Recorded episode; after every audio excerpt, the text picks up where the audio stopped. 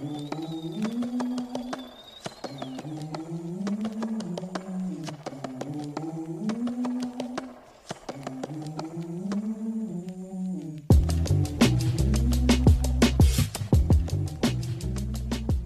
listening to the Bob and Bo Show.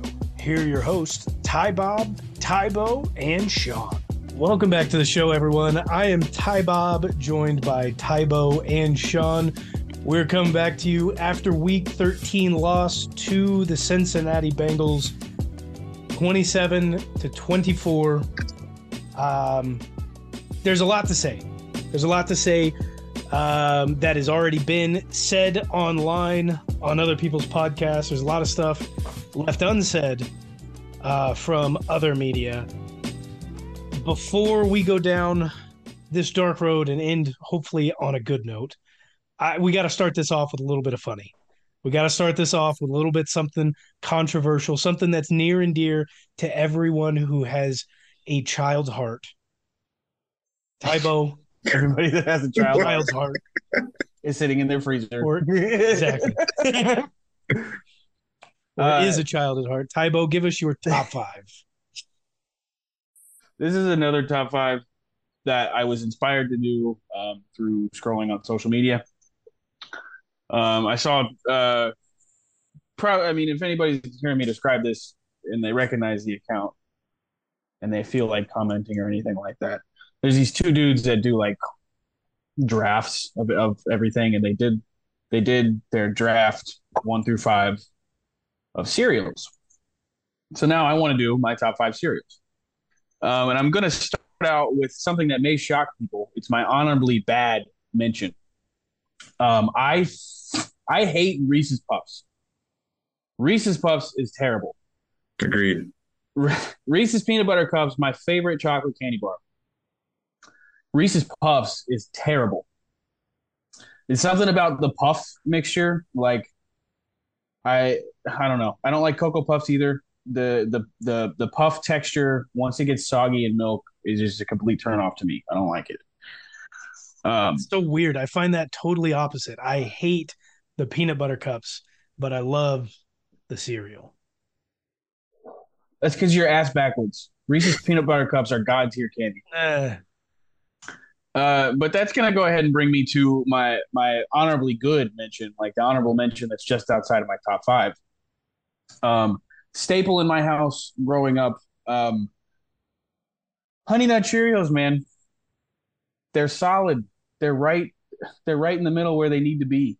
And if you slice a banana and put it in the bowl with your Honey Nut Cheerios, the, it, bananas go well in a lot of cereals, but Honey Nut Cheerios in a banana, it's there's a that's perfect. That marries together better than anything. Like I will, uh, some of my top five, I'll take a bowl of Honey Nut Cheerios and bananas over just some of the cereals on my top five. Um, but one of those like comfort cereals that's always in the house when I was a kid. Uh, number five, um, usually only got this when I went uh, to see family in Colombia. Um, don't know why my mom. I think she thought it was too sugary. Uh, Cocoa Pebbles big i mean i love the if i could just have like cocoa puffs milk like after someone had already no probably not eating the cereal out of that's pretty gross but if i could like soak some cocoa puffs in milk and then like eh, remove them and just drink the milk that'd be cool cocoa pebbles those pebbles are small enough so the, the waterlogged ones at the end really don't bother me they just go down with the milk but the the the little itty-bitty crunches it's almost like rice krispies uh but like the itty bitty crunches in there, just like chomp chomp swallow. Like it's fucking I love it. uh fruity pebbles are pretty good, but I I'm I'm more chocolatey than fruity when it comes to cereals. Brings me to number four. This one's gonna probably surprise you guys. You guys remember Kicks and Pops? Yeah. They're two technically different cereals, but they're pretty much the same thing. Um, I think it's like, no, it's not corn pops, but like the cereal, it's just called pops, and there's a cereal, it's just called kicks. They have the same type of texture. Um, they're almost like shiny on the outside. They have like a coating on whatever the cereal is, but it's a great crunch with milk, and they don't get too soggy. I think because of like their exterior is like harder to soak up milk, they don't get as soggy, and that's what I like about them.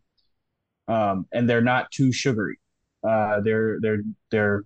Some people might think they're bland, but I think it's stellar. I, I think it's one of those kind of right down the middle, like right where it needs to be. It's right in its pocket. It's like a good drummer, you know, not doing off, not nothing too showy, but just staying right in the pocket. You know, right in the pocket. Uh, number three. This was like a special occasion cereal for me when I was younger. Uh, Cookie Crisp. That shit was the bomb. The really soggy ones at the end aren't that good, but eating the cereal before you get to that point, top 10 experience. Like, love Cookie Crisp. number two, uh, this one is one that I forgot. Didn't have it a lot as a cereal or as a cereal as a kid. Um, but Sean brought it up. Honeycombs, delicious. Love honey on my cereal. I, honey nut Cheerios, obviously. Honeycombs, you just bring in an added texture and a little bit of extra honey because those things are sweet and they're friggin' delicious. Um, number one, call me boring, call me bland, but it's just it's just the normal. It's just the everyday. It's what was in the house the most when I was younger. Cinnamon Toast Crunch. I get tired of cereal very quickly. I never like to eat it like a bunch of times in a row, but I could never get eat, tired of eating Cinnamon Toast Crunch. Like if I'm in the mood for cereal, I'm in the mood for Cinnamon Toast Crunch. Whatever my other options are, like I'd weigh them here and there, but I could always settle for a bowl of Cinnamon Toast Crunch. Now, Cinnamon Toast Crunch is my number one, but I do have an even more, it's like a special mention. It's a special recognition award um, that would be number one if it was still a cereal today. Discontinued in 2006. French Toast Crunch. Oh, they have brought that back every once in a while. You guys, damn, I'll let this go out because I was talking for too long. When did they bring it back? They brought it back for like a limited release. I believe like in the past two years. Okay, well, officially, like it's only been, it was only out from '96 to 2006. I didn't, I didn't know that they brought it back. I, I really fucked have, up. I, I missed it. I could be wrong. I missed out. But French Toast Crunch was, it, it, it. Those little French toast looking things. It had the same type of shiny that you saw on the outside of Kicks and Pops. So uh, something about that type of cereal, and then you just you add the maple syrup flavor. French toast crunch was the bomb. I I literally only had it like a few times in my life, but it's it's so dang. It's it's delicious. It's good list. Top five cereals, I, boys. I like it. Um, I, I'm I, I don't know, and and you guys aren't the only ones who um are like totally against me on this. I don't know what it is people who hate soggy cereal. I don't get it, man. Soggy, soggy cereal, or you get it just right where it's a little soggy and a little crunchy. It's just it's the perfect mixture. I'm more so talking about the stuff that's like at the very end that's just been soaking in milk the whole time. Oh, it like perfect. almost like dissolves over your tongue. Like that's weird to me. I don't like that. Tybo. French what? toast crunch is back. It's back. Hello. Well, stop, stop the presses. Like, I mean, shake up the whole top five. French toast crunch is number one. Ibo is going to the store right after this show to get him some. I don't think I can get it at my local store. I never see it. It's not there. Google it. Hy-Vee and Walmart and Price Chopper do not have French Toast Crunch. Hey, brother. Or if they do, it's off the shelves immediately because I never see it. There's one that got that got missed though. At least one of my favorites from childhood, Waffle Crisp. You guys ever had Waffle Crisp? Never had it. Um, I would oh, probably man. like it if it's got the maple syrup flavor. Like, it's it, It's got the maple like syrup the, flavor. Yeah. Yes, sir. Oh, yeah. it's it's S tier, S tier for sure. Well, that is a good list. A little controversial with the uh, Reese's Cocoa Puffs. A little disappointed in some of these, but boo. Mostly a good boo. list overall. We've got one piece of news from the Kansas City Chiefs over the weekend. Um, we lost. That was news. We did. We, that that was news. not good news. Uh, we've got other maybe not so good news. We'll have to see kind of how it plays out. This one came from Brett Tessler, who is the agent of defensive tackle Taylor Stallworth. Uh, the Kansas City Chiefs Oh, yeah. informed me that they are releasing my client, Taylor Stallworth, veteran defensive tackle, should get interest from other teams on waivers. I don't know if he'll actually get other interest uh, while he's on waivers. We'll have to see. That's kind of what an agent has to do. Um, it was making room for the other defensive tackle that we did bring in uh, last week that we spoke about. Uh, he will most likely get activated the active roster for this upcoming week. I don't remember his name off the top of my head. 33 years old.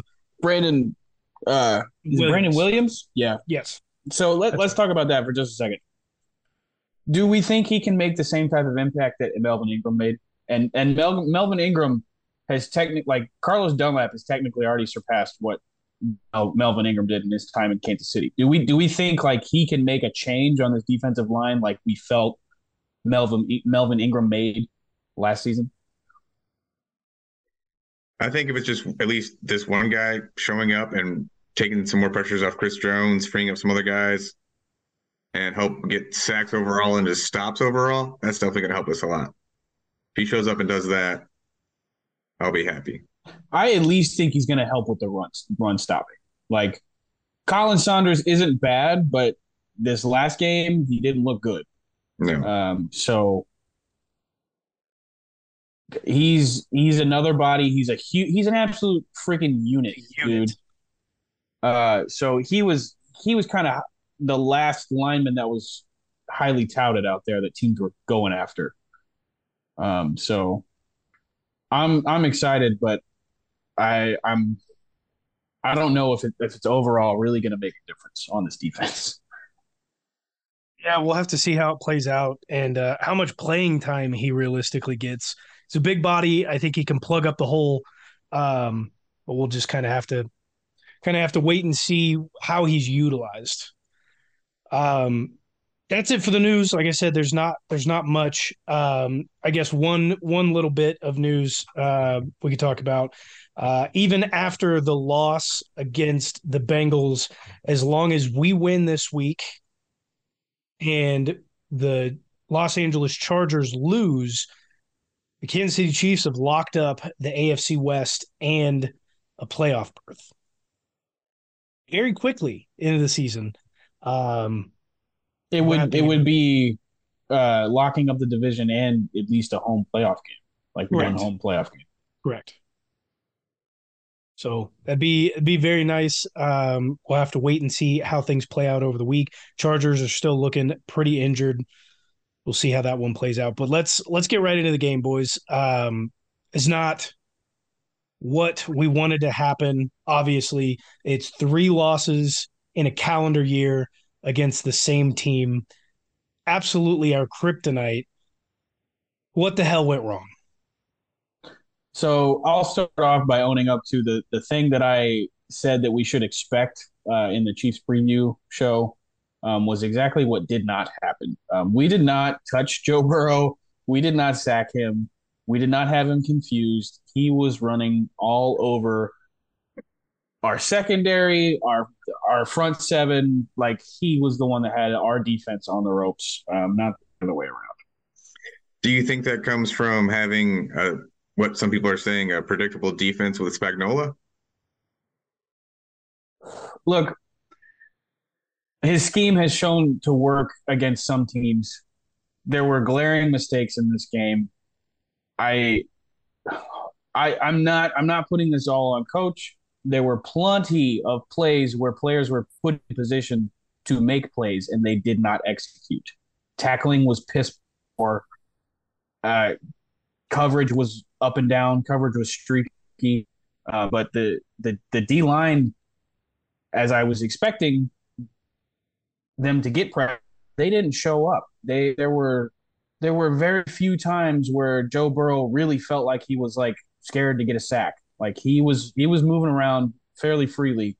Um, the defensive like Frank Clark was almost a no show, um, and he had like he had one really bad decision on a late blitz. Um, it's it's been talked about on Twitter plenty of times, but the the D line was not effective against an O line and a quarterback that had given up and taken a lot of sacks on the season. So that's a that's the biggest fault of the game. And if if that were flip flop to the other side, if we were getting sacks, if we were getting pressure, this game is 100% going in the other like going in our I think going along with that, our run defense was terrible. Samaje Perine absolutely torched us yesterday or Sunday. Made him look like the best back in the league, dude. Coming off of well, we've had a close to top ten rush defense for some of the year. It's pretty good rush stops this year against good running teams, and their backup running back does that. Like in the Colts game that we lost, we even contained Jonathan Taylor. This was the worst performance of our run defense by far. Bad. Very bad. He had 160 total yards between rushing and receiving. Um, I don't know. We I don't know. We'll, we'll I'll cover the good that happened during that, but there's a there's so much bad. There's so much bad. I was an advocate for Orlando Brown Jr. before the season to get him paid. Thank God I'm not a GM at that point because Orlando Brown Jr. is god awful. He has given up the most pressure by a tackle in the league this season on on was 38 39 after the game on Sunday. Um, and Andrew Wylie on the other side, who has been praised as being able to, you know, come in and be a, a, a plug in and play piece, and a guy who stood in last year and played decently well, um, has given up the second most with 37. It's awful. Awful. You have $500 million standing in the backfield and you play like that after coming in and saying, "Oh, I'm I'm not going to allow anybody in the in the world to touch Patrick Mahomes." To get out of here after betting on yourself, get out of here. It's awful. So bad. There's never been somebody who's bet on themselves as much as Orlando Brown Jr. and failed so historically. this is de- this is by far his worst game. Like he had some good games this season. This is by far his like he looked slow. There were there were players on this on in that game that you could tell were ready to play. All right, and there were completely players, unathletic. There were there were players on that field that just looked like they weren't there. Nick Bolton was one of them. Nick Bolton was not fitting and filling like he usually does. No. And Bad. so like Orlando Brown looking like he just woke up, not playing like what he can. Andrew Wylie looking slow as hell on the other side.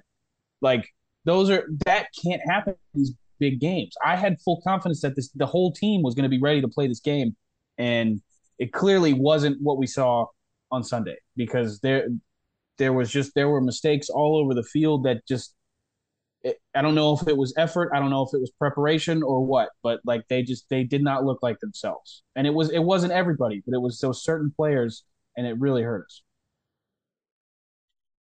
nobody looked like themselves, but maybe this is who they really are. Because go around, I mean, you got two guys that are allowing the most pressures out of any tackles in the league. You've got receivers with no character. I'm not even going to touch on Travis Kelce. He should be doubled and tripled and chipped and held off the line. That is what we expect. But you have three other receivers out there who know that the pressure is going to be taken off of them. They made Eli Apple look like prime fucking Jalen Ramsey, prime Deion. Awful. I wouldn't go that far. Yeah. He allowed zero receptions. Nobody caught a pass on him.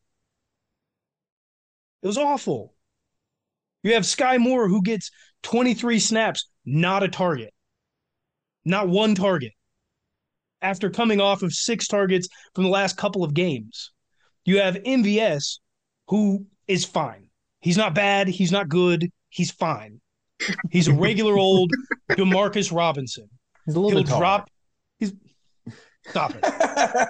he runs forward. He doesn't run sideways. But after that, like miss me with that because his routes are bad. All he can do is run downfield. But guess what? He's not going to catch the ball because what we're seeing right now is exactly what they said were his issues during the draft. His hands his hands are bad or the limited. He has limited deep field da- or yeah, downfield play because his hands are bad and because he can't go back and reach for the ball. You have Juju who's who's been playing fantastic, but when the fight gets hard, he sits on the sideline. Yeah, he got hmm. hurt and then he came back in, right? But what I mean by sit on the sideline is he's still out there on the field and he doesn't do anything. If you're not going to contribute, get the hell off the field. There's nobody has a dog in this fight between these guys that we have out there playing and it's just weak. It's a weak mentality. This isn't the Chiefs team that we know or love or that goes out every week. None of them have passed the test this year. None of them. We've played two good teams and lost both of those games. Those were our two tests, the Bills and the Bengals. We lost them both. But what's our record? It came down to the very end of both those games, and they were both. We played them. We played them both tough. Yeah, it's tough going to do. We lost both those win. games by a combined total of one touchdown. Yep. Seven total points. I would rather lose these games in the regular season against those teams than the playoffs. I can tell you, we better hope that we don't see the Bengals because it's going to be zero and four. Listen. They have they have us on lock. We can't do nothing with Ja'Marr Chase. We can't stop Joe Burrow. We make Eli Apple look like he's uh, going to be in the Hall of Fame. It's disgusting. Listen, I mean, you you I don't know if your coaches through high school, pee wee, college have ever said this, but like even when I was playing in third grade, we beat a team in the regular season. We saw them in the playoffs, and the whole week, our coaches are saying it's hard to beat a team twice.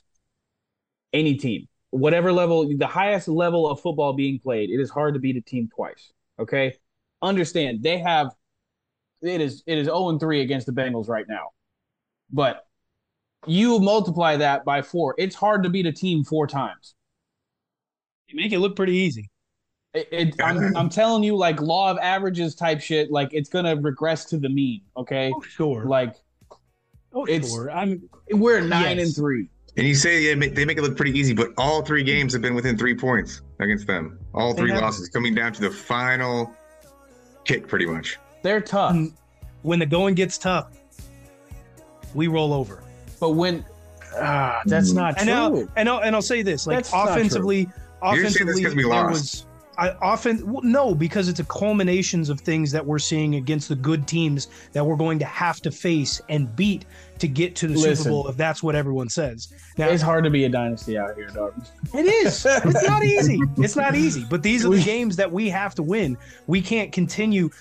I'm okay. I'm okay with a loss. The we don't have to win in the regular season. No. That's fine. That's fine. What I'm saying is is that what I'm seeing in the mentality, the way that I'm seeing in the coaching, that's where we're losing it. It's okay that we lose the game. We're losing the game on mental mistakes, penalties, whether they're bad or good. We're still being put in position to commit these penalties. We're still giving up when it gets tough. Andy Reid put the ball in 15's hand at the end. Don't don't take him off the field and and have Butker go in for a 55 yard attempt when he hasn't been good all season. He's ranked in the bottom. He's 28th or lower in literally every single category from every portion of the field when kicking a field goal from PAT back. It's awful. Okay, well, on that last play, Patrick was limping off the field pretty badly. Well, well Reid said he was fine to that to that point, yeah, Andy was saying like it did not factor into his decision. I don't. I mean, could be media fluff. Like he he's like Pat was limping. It definitely did weigh into the decision. Um, but I mean, you're confident in a guy like when when he's on your team and you're showing him that you that you have that trust in him. Like, of course, Andy Reid's gonna. I mean, I'm not blaming coaches at the in this game at all. It's it's a it's look the Eagles couldn't go undefeated. Okay, it's hard to go undefeated in the NFL. This was a game that I think a few players took off. Okay, it's it's it's a long season. We know we're going to see them again. Uh, I think it's really unfortunate that we had some players on social media like talking shit, and there's a whole drum up about that. But I really don't think it's on the coaches or the scheme. There's there were some effort issues out there for sure out of more than a handful of players and Travis Kelce's fumble came at a really bad time. It usually doesn't happen. Yeah. That's why I said like I don't. I, Travis Kelce is fine, but we can't say it's not a coaching issue when they're dropping eight, and you don't run the ball. When your running back has four point seven yards per carry, you've been running it all game. You get to the final I, drive. I agree with you on that. And When it, came, when it comes to And the when it comes to play calling at that three point, yes, downs, I do. you have three downs, and you then you go out and you kick a field goal when your running back is getting a first down every two carries. Play to your I strengths. I agree with you. And we look at the defensive side, we haven't even really, I mean, I know you touched on there, but defensively, like the defensive line, I had high hopes for this year. Clearly wrong, awful. And like Spags is partially to blame for what's going on with this defense, not just schematically, but in construction. I, I'm uh, like the corners, I'm fine with the linebackers. I'm fine with Nick Bolton, uncharacteristic of him in this game you still saw the will and the want for most of those guys to go out and play this game. The defensive line, there was no will or want. There's no will or want. Nobody got in the backfield. There's no pressure. Joe Burrow could do what he wanted. He had 11 carries for like 60 yards, not including that the 330 passing yards. It's embarrassing. It's not Lamar Jackson out there who's going to be running. You're just giving him the open lanes. There's no QB spy. So that's bad on Spags for not making those adjustments after halftime because you know he's already running all over you. Then you have the DBs or the, the corners who are young. I thought they played fairly well for the for the players that they have to go up against. That is a deep and very strong wide receiver core. Trent McDuffie surprised me with how well he did play. It's just Ja'Marr Chase is that freaking good. Then you get back to the safeties, and you have Juan Thornhill, who has a 26.1% missed tackle rate this season. That's bad. He's coming up. He's missing tackles. He's not putting dudes on the ground. We're not getting guys caught at the line of scrimmage or a couple yards past. We're letting them go four. And then when Justin Reid is in position to make a tackle, he gets his head dribbled like a basketball because he sucks. And they want to come at PFF wants to come out and say that, oh, he was targeted once and had zero receptions and allowed a 39.1 passer rating. Well, guess what? Look at the rest of the film because he's he's out of the play by 30 yards every time. What are you doing 30 yards back, giving up a first down on third, second and eight, third and eight to close the game out? Why are you 30 yards out of the play? You have a great passer At the- rating and targeted ones because you're nowhere to be found until your head gets dribbled on the ground. He sounds like all the dudes on Twitter right now, pissed off. I'm mad.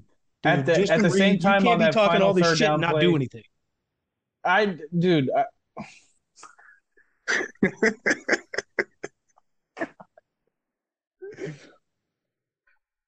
Listen, man.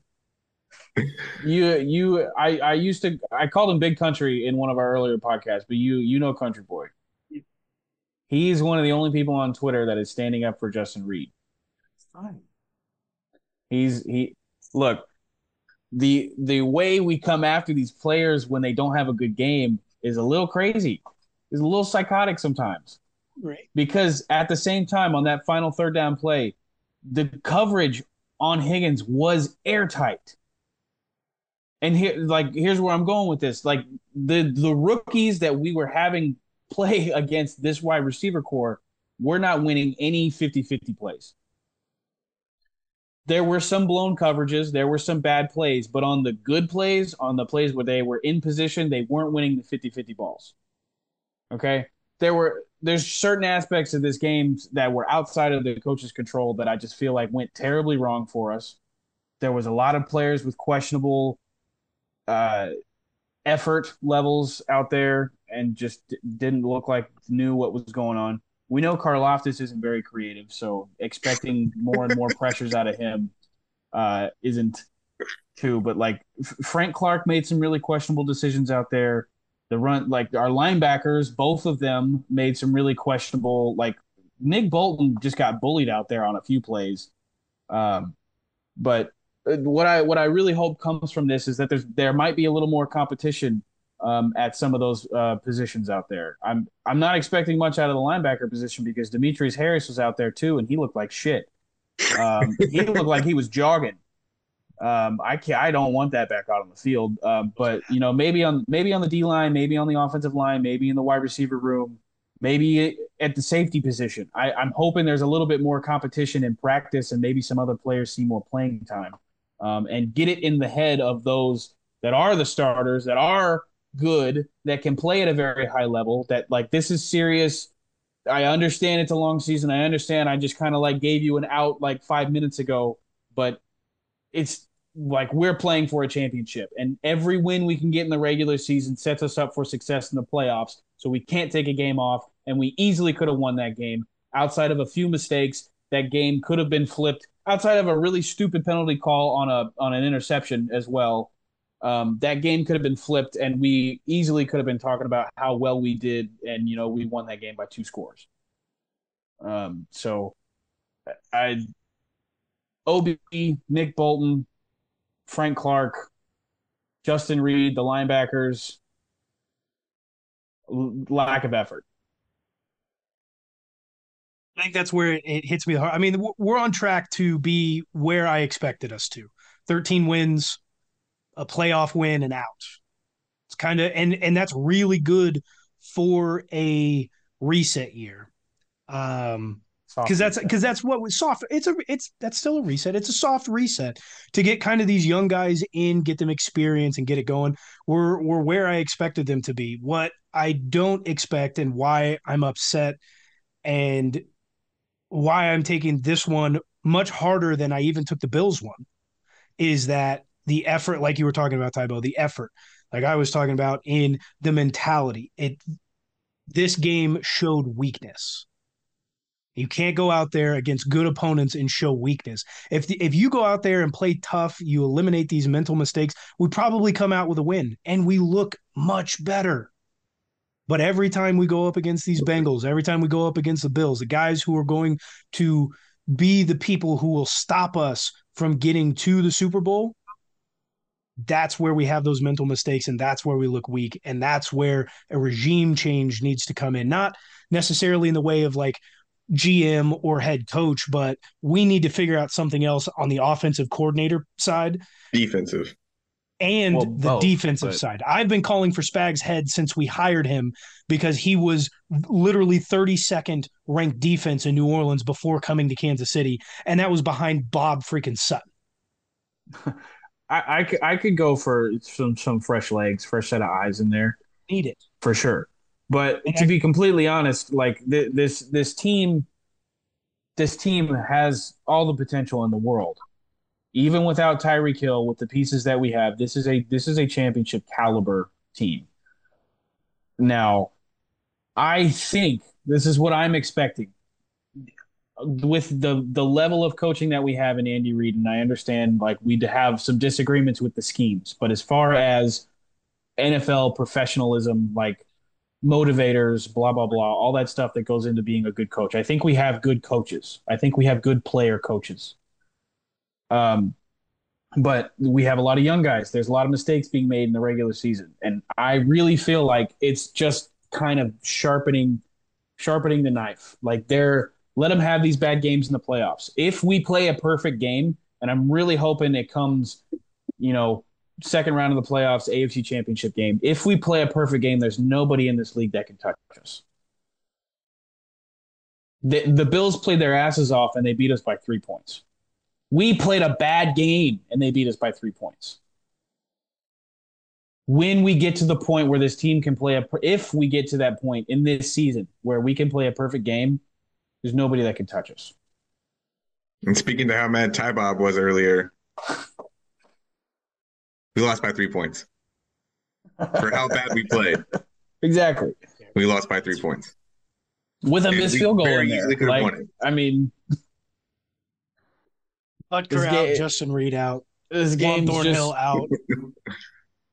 but we're fine. We're okay. Fix the mentality, and everything else will follow.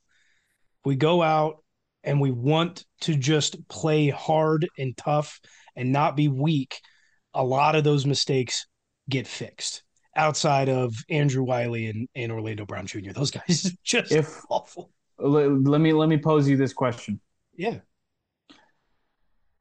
If everyone on the team could have the motor of Isaiah Pacheco, but you had to sacrifice Isaiah Pacheco, would you do it? Yes. Okay. 100%. 100%. because listen, you're putting you're putting his motor in their bodies, or even George Karlaftis's motor in their bodies. Nobody is stopping. Everybody is angry because you can throw a little bit of skill out of the window. Like, if Orlando Brown Jr. had the mentality that Isaiah Pacheco brings in, he's at least mid. He's at least mid because he wants to fight. He wants he's wanting to fight. He's That's a giving up thirty-two on million dollar tackle. If you put if you put that if you give that man he he look he just looks slow against the against the defensive end that is like probably average in the league as far as like how fast he is off the ball. He Obi Orlando Brown looks slow. So Mitchell Wi- Schwartz out there, and he's and he's killing those dudes with his body right now. Ah, Uh, ask him. I don't know about that. for one play, maybe. That's all I'm asking for. All right, Sean. There, there there's some. We got to get out of the negative. What are some things that went right in this game? Oh, I'm gonna go with Isaiah Pacheco running. They finally decided to run the ball run in some game. crucial moments. Uh, not towards the end, but hey, the run game it worked out for him because remember they dropped eight and only rushed three. It was wide open for us, and Pacheco got some yardage from that. McKinnon looked pretty good out there too. Yeah, I was gonna say. So did McKinnon. I at the I think it was like the first or second drive, but that screen pass to Pacheco, I thought it was going to be the Pacheco screen game. I thought it was in there. That it would have been the perfect game for that. So the screens out there, they're dropping that much, like They were trying to dial it up like Jamaal Charles versus the Raiders in like 2012 or whatever that was. I thought I thought he was going to have himself a hell of a day. And really, even off of what 16 carries, he 14 carries and 66 yards, he should have had way more carries. certain things were still working for us in the game, which is why I think the coaches didn't opt to stick with the run game. But uh, it's one of those hindsight's twenty twenty like glaring mistakes that like if you stuck with the run game, we feel like we should have won this game, even with all the other BS that happened. Uh, Pacheco and McKinnon, the I mean, altogether we were we were about five yards a carry. You said 4.7 or something like that? Yeah, Pacheco had 4.7, uh, McKinnon had 6.4. Yeah. So you put that together, that's over. I mean, it is over five. Yeah, well, I don't, it, it, McKinnon didn't run as much as Pacheco. So this is, Eight carries. Eight Yeah. carries, six, 51 yards. I, it was there for us. Uh, I, a good thing, uh, uh, something that went right from the game is, uh, you know, Justin Reid did lock up Hayden Hurst. Yeah. He was in for all of for one a series. quarter and a half, a quarter, less than a quarter. He, 10 yeah, he, he, yeah, he was in for what the first drive, a little bit of the, the first half of the second. yeah, something like that. Yeah, I mean it, that that went well. Congratulations! Thank you for doubling down on Twitter, Justin Reid. Quick delete. It, it's still not deleted. It's not. I would, dude. I thought it was deleted because it said it was unavailable, and then I went back and it's there. It's definitely up. Hmm. It's definitely up. Damn. All right, who are some players, and maybe if you have any plays in mind that stood out from this game that uh, maybe we can build off something there. Well, I mean, the run game went well. Pacheco stood out. McKinnon stood out even even a little bit more when he touched the ball. Uh, Creed Humphrey stood out. Creed Humphrey still played well. He still like he looked like he had the drive to be out there and just like the the will to win. Um, outside of that, you you got any more, Sean? Uh, Trent McDuffie. What I was going to say. I believe I saw it for him just covering Ja'Marr Chase. He was like, Ja'Marr only had 17 yards or something on him. Not very much. He he looks like the real deal out there. coverage wise, I think he did really well. But uh, another another spot in this, or like another aspect of his defense that I just feel everybody was on the not on the same page, on on the wrong page, um, was was pursuit and uh, the the one of the plays that stood out involving McDuffie, um, there was it, it was a third down or a fourth down near the end of the game, uh, thrown to Ja'Marr Chase. I think it was an out route or something, slant, whatever. Uh, there was a lineup of four defenders and like maybe one or two blockers, and we couldn't we couldn't make it happen. It was all DBs out there. It was two corners and two safeties, and Ja'Marr Chase was it was three v four, and we couldn't get it done. There, I mean, poor tackling, poor pursuit. Um, I think it was one Thornhill who shot in first and just like basically took himself out of the play and ba- and turned it into a three on three. And I mean, McDuffie didn't look great next to him, but uh, it was it was it was piss poor. Um, I mean, I, I don't think. I mean, that looks like high school players trying to pursue a ball carrier out there. That's that's how bad it looked on certain plays. There's even when there's a loss and bad news, there's still good news going on. Like we started off the show saying, the Kansas City Chiefs can wrap up what is it? Their seventh, eighth consecutive AFC West championship after Sunday's game. Um, all we need is a loss from the Chargers. There goes my flag every time. Uh, after, uh, you know, we need a loss from the Chargers, but we can wrap this up well. It's nine. It's only three losses. It's nine wins. There's still a lot of ball left for these guys to get into a hot rhythm to lead them into the playoffs. It's better to go in on a fresh win streak instead of like a 12 game win streak. You know. Yes. Get, it's even more fragile at that point. Like if, if you're if you just went like if you, I guess the Patriots kind of did it uh, when they went 14 and two they, I think they won the Super Bowl that year too. They went 0 2 to start the season, but uh, you got a long win streak going into the playoffs. It definitely feels more fragile. Like when are they? When is it going to snap? Like when is it? Is it going to happen? Most definitely. Well, and out of all the teams we have left, I Bengals are the only one I really see us losing to. So, or had a chance to lose. Just look at look at the tape. Right the ship coming up. That's but there's there's no there's no team you you look at the rest of those teams. There's no team that looks like a real test, like you were saying. Like the Bills and the Bengals Correct. were the two tests.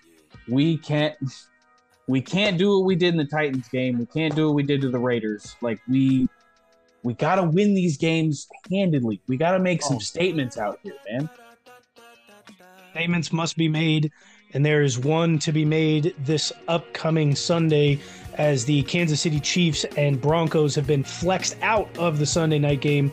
Uh, we've even this is the first game this season while we're on CBS that we will not the game will not be called by Tony Romo and Jim Nantz. It will be called uh, by Ian Eagle and his uh, counterpart. I, his name escapes my mind. Um, so it is. It, I do like Ian Eagle quite a bit, but uh, it's the first time we are putting uh, being put on second fiddle. So thank you, Russell Wilson, for sucking but nonetheless, make sure that you catch us back on all platforms audio, YouTube, wherever you get us, Bob and Bo Show. Make sure to follow us on Twitter uh, as we come back to you on Friday to bring you pre-game coverage of Chiefs versus the Broncos. I should say the Donkeys. It's Donkey Week, boys. Let's get it going. And go Chiefs. Go Chiefs.